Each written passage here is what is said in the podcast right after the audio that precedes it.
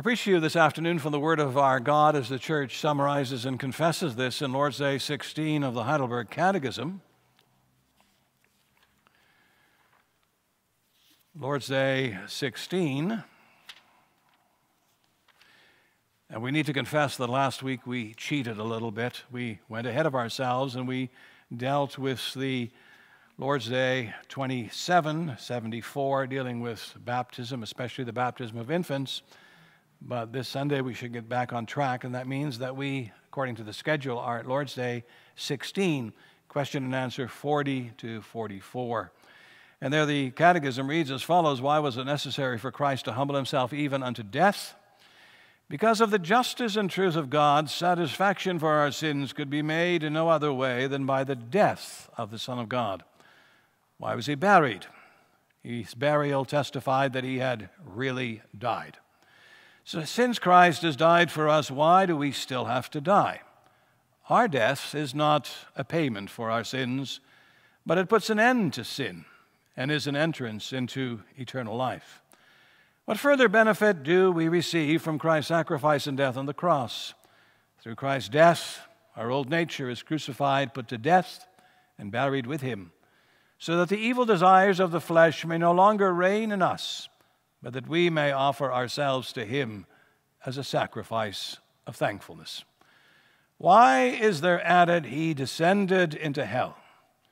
In my greatest sorrows and temptations, I may be assured and comforted that my Lord Jesus Christ, by his unspeakable anguish, pain, terror, and agony, which he endured throughout all his sufferings, but especially on the cross, has delivered me from the anguish and torment of hell. Thus far. After the proclamation of the gospel, let's sing together from hymn 34, the stanzas 1, 2, 3, and 4.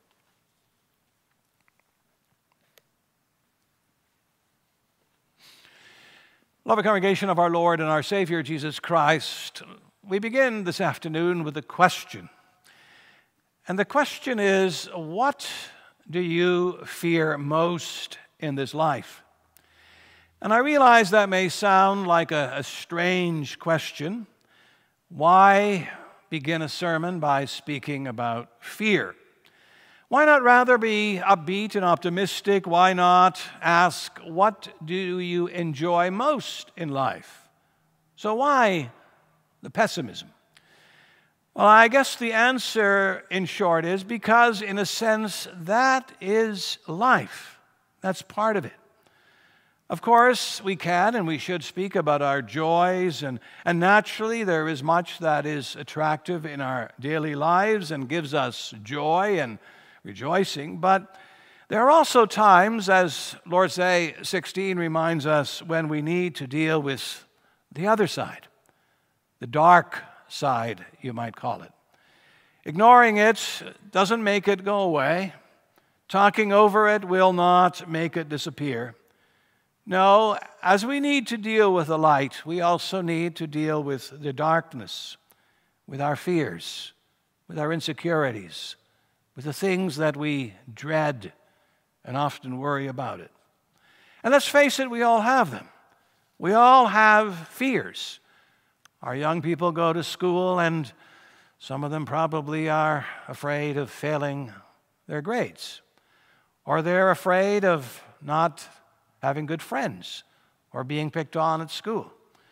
Our business people and our work people are wondering whether their jobs are still going to be there next month, or whether their business is going to flourish, or whether it's going to be under all kinds of strain and economic pressure. And our families, too, are often filled with fear. How will our children grow up and mature in the kind of world in which we live? What will their future be like? Will it be anything like ours, or will it be vastly different because of all of the things that are coming down the turnpike? So, life, you see, beloved, is, is full of fears, and we can mention many more. They're everywhere.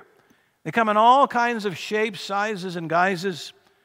And you might think that's depressing, disconcerting, and disturbing. Yes, and we can make it even more so. What is, in addition to those questions, what is now your greatest fear? What would you list among your greatest insecurity? What sort of things upset you more than anything else? Well, don't answer that question, but let the Catechism instead answer it for you, and it does. For here in Lord's Day 16 of the Heidelberg Catechism, it, it answers those questions very much in connection with the life and the ministry of our Lord and Savior Jesus Christ. So, what, according to the Catechism, according to Lord's Day 16, what are the great fears of life? What are the greatest fears? Well, look at this Lord's Day. The first fear is the fear of death. That's what question and answer 40, 42, and 43 deal with. The second is the fear of burial or being put into the grave. That's what question and answer 41 deal with. And the, third fear is the fear of hell death, grave, and hell. Those three can be said to be among our greatest fears. Perhaps you can come up with some others, but I doubt whether they will be as great or as deep as these ones are. And of course, at this point, you might be inclined to say, well, so what? So you have, with the help of the Heidelberg Catechism, identified our three greatest fears. And what does that get us but more sadness, more gloom, more depression, more darkness? And that's true, except that I said that Lord's Day 16 deals with more than our fears. It also connects all of those fears to Jesus Christ. And that makes all the difference in the world. Separate those fears from Christ and you will live a terrified life. Connect those fears to Jesus Christ, and you will live a life of comfort and hope. And so I preach to you this afternoon on the following theme Christ deals with our greatest fears. And we're going to see that our fear of dying is transformed, our fear of burial is disarmed, our fear of hell is lifted. So our fear of dying is transformed, our fear of going into the grave is disarmed, our fear of hell is lifted. Beloved, death and dying is a subject that still receives a lot of attention today, especially in these COVID times. If you turn on the news at night on your television, Every day you get told about how many more people have died in the province of British Columbia and maybe in Canada as well. And naturally, these are the kind of things that we like to pretend don't exist. We don't want to think about death. We don't want to talk about death. We, we want to ignore that grim reality altogether, but we realize at the same time that such an approach doesn't work. You know, as you grow older, your bodies tell you that they're no longer on the up and up scale. Your pains increase, your strength wanes, your tasks get harder, and your, your minds become dinner, dimmer, and your hearing wanes. In short, the signs of decline become evident in our lives if we live long enough. And along with those signs, there comes the awareness of our mortality. One day, my life, here on earth, your life here on earth, will be over. Death is coming for all of us unless Christ stops and intervenes before then. Our bodies tell the story. And of course, the obituary columns in the newspapers do the same thing, at least when there were newspapers. There still are, but they're not as popular anymore. One thing that some people love to do, or put that love between quotation marks, was read the obituary columns. And that reminds us of death in the world. But we don't need the obituary columns to tell us that. When I was still in active ministry, I would visit the older members of the congregation, and they would often tell me that, you know, it may be a privilege to become old, but being old is often a burden. As the circle of friends and family shrink, as life becomes tougher, as things become filled with loss and emptiness. So, death, how we hate it, how we, we long to avoid it, but we cannot. But then there is our Lord Jesus Christ, our Savior. When we turn to Him, we see something totally different when it relates to death, and even something startling. And it's something that comes out in those words of question 40 Why was it necessary for Christ to humble Himself even unto death? Now consider especially that word humbled. What does it tell you? What does it remind you about? Well, in the first place, that word is a reference to the coming down of our Savior. For remember that before he was born and before he was laid in a manger, where did he live? He lived in glory. He lived in heaven. He enjoyed perfect communion with the Father and the Spirit. And there was nothing humble about any of that. It was all light and splendor and glory unimaginable. But then Christ decided to do something. He, in consultation with the Father and the Spirit, decided to go down from heaven to earth. He decided to become man, human, of our flesh and blood, sharing our humanity. And there's more.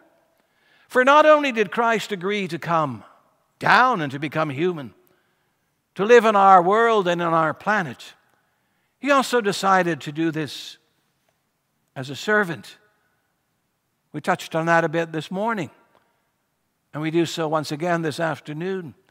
Here he is, the, the pre incarnate Son of God. He is the Son through whom the Father has created everything.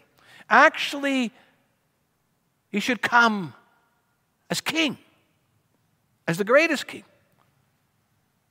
But instead, however, he chooses to come as a servant. The Apostle Paul writes about this very beautifully in Philippians 2 when he says, Who being in very nature God, did not consider equality with God something to be grasped, but made himself nothing, taking the very nature of a servant, being made in human likeness the Son of God became a servant. But of course, that's not the end of the story. For not only did Christ become a servant and come as man, but he also came as the suffering servant, as the servant who would take on death. Paul reveals that as well in Philippians 2 when he continues by saying, And be found in appearance as a man, he humbled himself and became obedient to death. What that tells you is that Christ knew already before he was born what lay in store for him. Already then, he knew that he was coming down and becoming human, not to be adored and applauded. He's not coming down to simply partake of a change of scenery or to take a holiday from heaven. No, he's coming down to die. Death is written all over his agenda. Death awaited him. Death was his earthly future. Oh, and then not just any death either, because Paul adds something as well. He says, even death, even death on a cross. And sure, this is not just any death that we're talking about. This is not just about dying quietly, peacefully in your sleep one day, breathing your last and giving up your spirit. Now, this is about death wrapped in, in agony and shame and, and torment and scandal. The journey that Christ undertakes is a journey that goes from the highest heights of glory to the deepest depths of shame and the anguish of hell. And so we ask, why did he do it then? Why did he go through with all of this? Why did he give up so much glory and take on so much grief? And the answer, congregation, is to be found in answer 40, where again the Catechism summarizing Scripture says, He did it to make satisfaction for our sins. He did it to deal with the justice and the truth of God. He did it because that was the only way to completely and utterly deal with our sins. Romans 8, verse 3 tells the story for what the law was powerless to do, in that it was weakened by the sinful nature, God did by sending his own Son in the likeness of sinful man, in order that the righteous requirements of the law might be fully met. Do you hear that? Christ came to meet the righteous requirements of the law.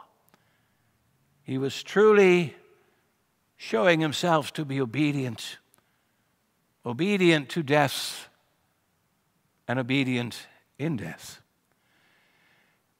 And what is now the consequence of all of that? How does that help us today? What does that do for us in the here and now? Why, beloved, for all of us who, who believe in Him, this changes our death. It changes our dying. No longer is it a punishment for our sins. No longer does it mean time to pay up and settle accounts. No longer does it mean now you will get every punishment that you deserve and that you have earned. No, Christ has paid our debt by his dying. His dying on the cross.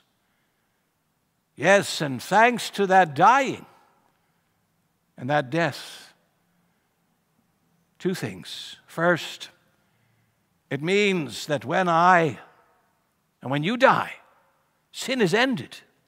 It's over, it's finished. It'll follow you no more, it'll hound you no longer. When we die as children in Christ, as believers in Christ, we are done, totally done with sin. And secondly, it means that death is no longer an end, but it has become an entrance. And I think you know the difference between the two. An end means you can't go any further. If you drive down a dead end street, you can't go any further. There's only one thing you can do, and that is back up and turn around and go back. But an entrance means that you're going through something, you're going on forward. And if you ask to where, well, then the answer is into eternal life, into a life that never ends, never stops, and never dies. So, what should this do for us who believe and what should this do for that first of our greatest fears and insecurities? Surely this should transform our life and our living. And it should give us hope and, and confidence as we go through this life. It should enable us to, to face our death. It's a sure counterweight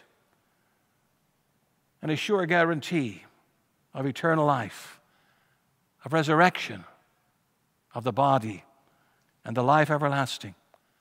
You see, beloved, Christ Jesus has defeated that great fear we have of death and dying.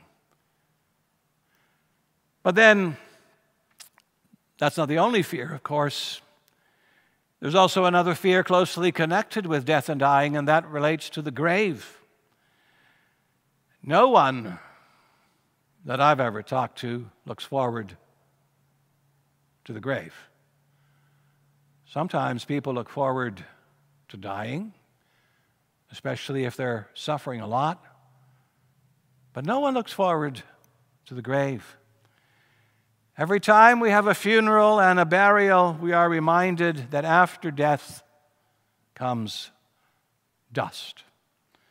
Our bodies are laid in the ground, put in the earth, placed in the heart of the earth. That's where they're put, and that's where they remain.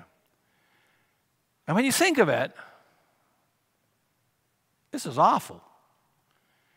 You know, we were made originally to live, to enjoy life to the fullest and forever. Life is, is part of our very fabric, our very makeup. And what is death? And what is the grave but, but an intruder, a dark, dreadful, disgusting intruder? You know, it's no wonder that we shiver when we see a coffin being lowered into the ground, into the grave. It's no wonder that it pains us to see the bodies of our loved ones being put into the ground. And yet, in the midst of that sadness, there too is Christ again. What happened to him? Question 41 says he was buried. What does that mean? Well, a couple of things come to mind. In the first place, you can say, as the Catechism does, that his burial proves and verifies that he really truly died. In that connection, you may remember Lazarus. Lazarus was a friend of the Lord Jesus, together with his sisters, Mary and Martha. But there is something strange about Lazarus when he gets sick and when he dies, and, and strange in terms of the reaction of the Lord Jesus. Well, what is it? Well, we're told that the Lord Jesus is told that Lazarus is dying. And we expect the Lord Jesus then to instantly get up and go to Bethany where Lazarus lived and spare him. But the Lord Jesus doesn't do that. It says that he he stayed two more days in the place where he was, was at. And then finally, finally, he goes back to Bethany. And in the meantime, Lazarus has been in the grave already four days. And then we need to ask ourselves why does Jesus wait so long? Why didn't he come sooner? Why didn't he spare Mary and Martha all that grief? Well, the answer is to prove that Lazarus was really dead. It was to avoid all kinds of talk which said, oh, he's just fainted, or he's just in a temporary kind of coma or comatose state. No, it was to prove the reality of his death and to testify to the fact that when Jesus raised him from the dead, it was indeed a great, great miracle. So, why was Jesus buried? Why was he three days and three nights in the heart of the earth? Why was he put in the ground like Lazarus? It was to prove that he really, truly died and that he was actually buried in the heart of the earth. In the second place, his stay in the grave did something else. That's not mentioned in the Catechism. But it shows us that the old nature, the nature that we have inherited from Adam, the nature that causes us so much grief throughout this life, has been really and radically dealt with.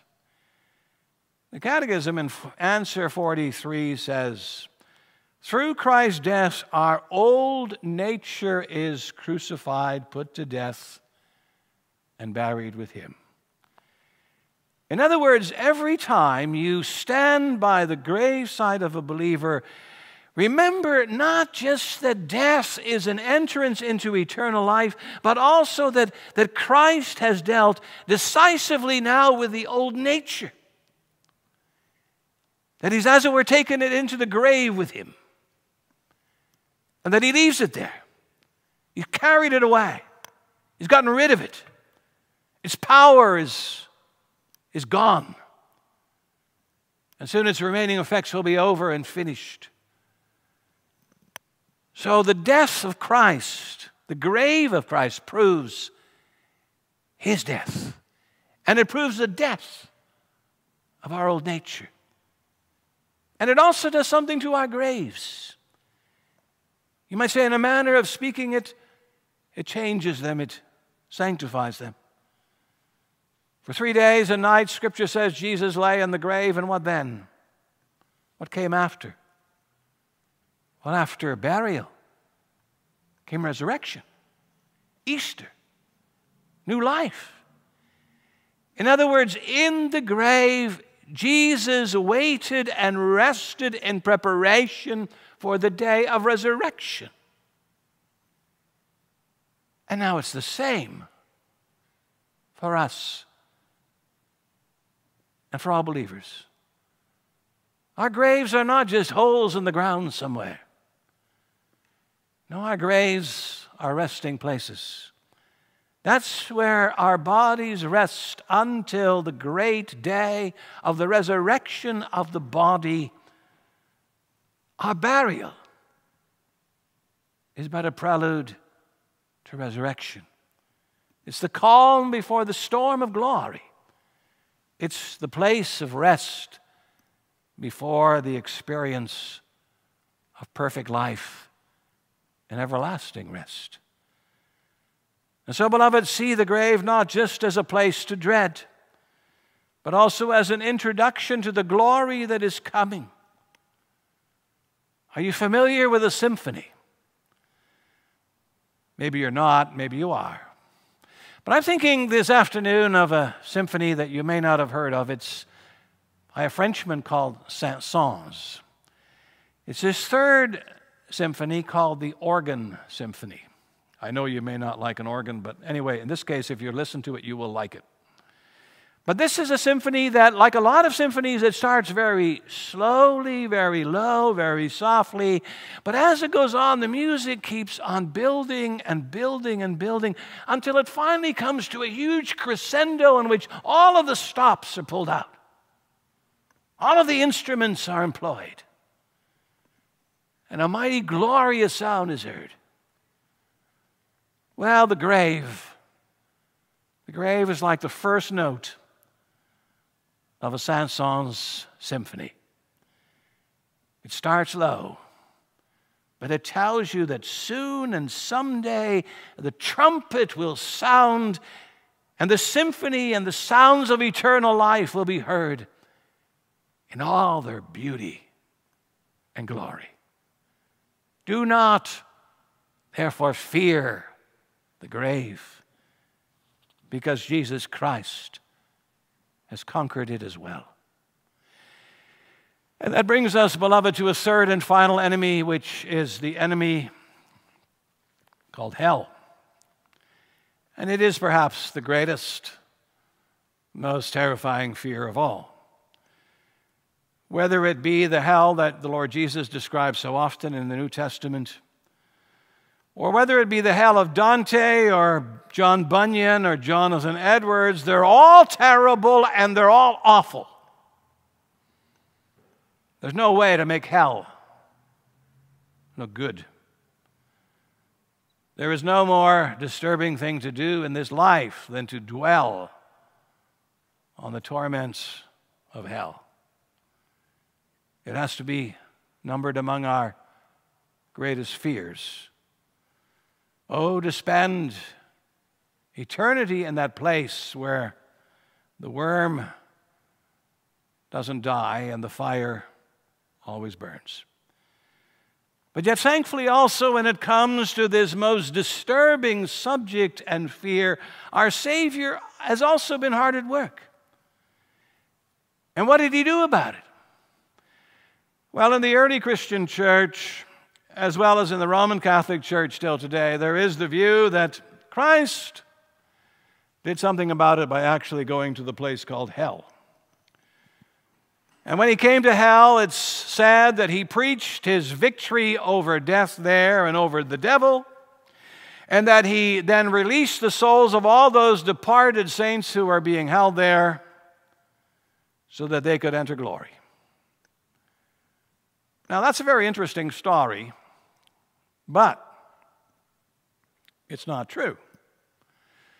The problem with that interesting story is that nowhere do you find in Scripture that it actually says that Jesus went to the place called hell. The closest thing you can find is Jesus preaching to the spirits in prison, which is then interpreted as hell, but if you look at it closely, it doesn't line up.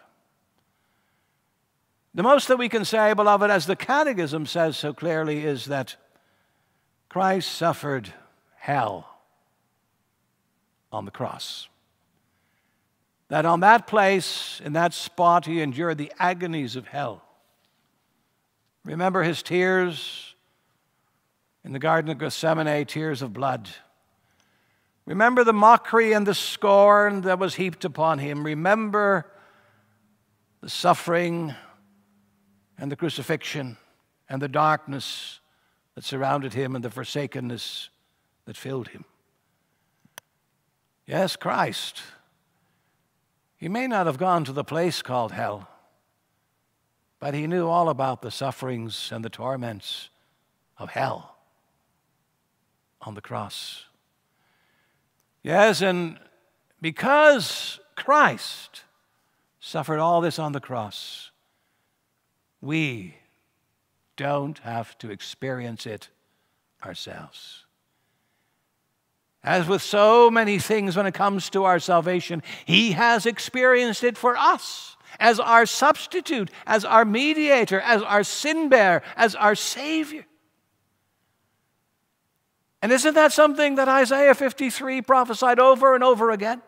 He took up our iniquities, carried our sorrows. He was pierced for our transgressions, crushed for our iniquities. The Lord laid on him the iniquity of us all.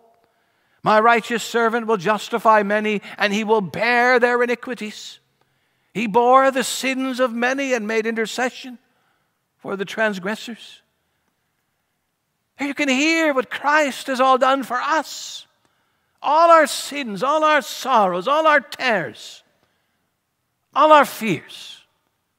Is carried away, satisfied, addressed, conquered. And so he has, as the Catechism summarizing Scripture says, he has delivered us from the anguish and the torment of hell. Beloved, you need not fear it. Christ has also taken care of this.